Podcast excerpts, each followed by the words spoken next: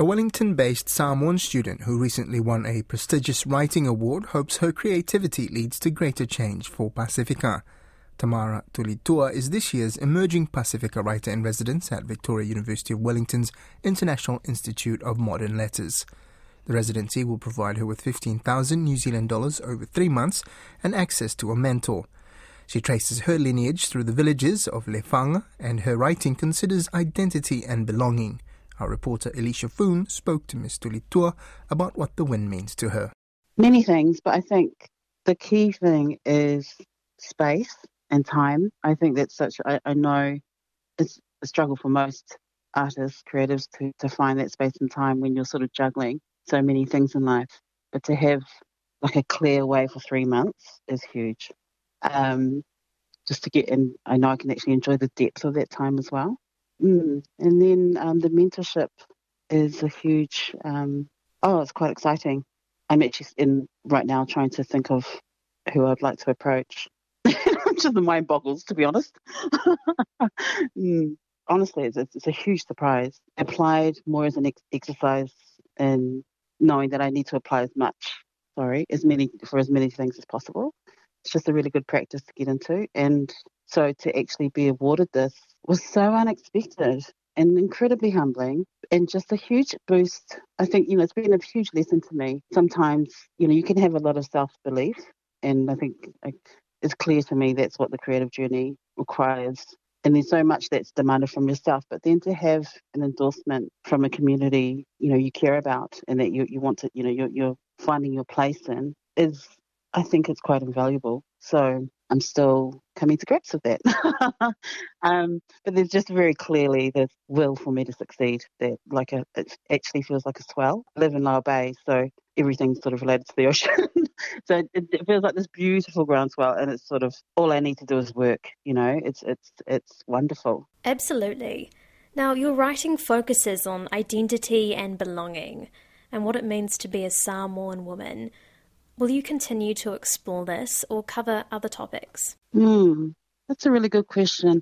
I think what I'm learning, I mean, I, I still feel very much, you know, emergent, you know, fledgling in, in, in my career. And there are some things that have def- definitely struck me as, oh, I think this is how this works. And one of them is um, I'm the kind of person who, when I arrive to the page, I have so many intentions and I have so many um, I can't help it. You know, I'm in my 40s, so I've lived a, a lot of lives, and you know, my heritage is really rich. So those are things that I bring to the, you know, inevitably, you know, you're going to bring your life to the page, let alone your imagination. But there's something quite magical that happens. You know, I can start a story. Let's say I want to write a story about um, an advocate for climate change and, you know, a moment in this person's life I don't know, she was at the UN conference. But it could very well end up like this has happened many times. it ends up somewhere quite different. Like maybe she's on the bus to UN for a conference and she sees somebody else quite outside of her world, and then that's the story. There's a story in that, and I think that's been a huge lesson in terms for me about writing fiction. I come from a legal background, so it's a huge learning curve for me to set all of that aside, to set aside the rationale, um, the reasoning, logical side of my brain, um, and let the creative take over. So my hope is the reason I've come to fiction and the reason I've chosen to be a creative writer and, and sort of venture out on this journey is because of the open endedness of it all. I would love, love, love for my work to influence, to bring change in areas that I really deeply care about. But, you know, I, I, I'm very conscious that it's quite out of my control. Like, I don't think that's my job as a writer. I think my job as a writer is I suppose, seeking and just shaping worlds that come through me and to me. Oh, all the best with that.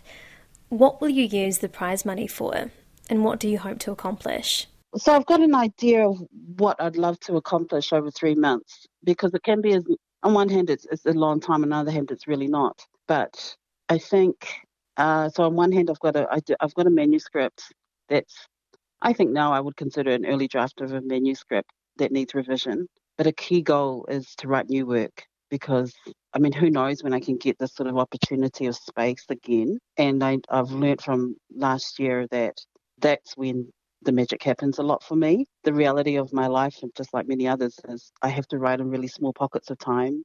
For example, like the first half of this year, it's been anywhere between 15 minutes to two hours um, in the twilight hours. um, because I'm a mum and you know there's there's things that have to be done. And so my first priority is new work. So I, it's unlikely that the manuscript itself would be publishable after three months but I would very much like it to be you know well progressed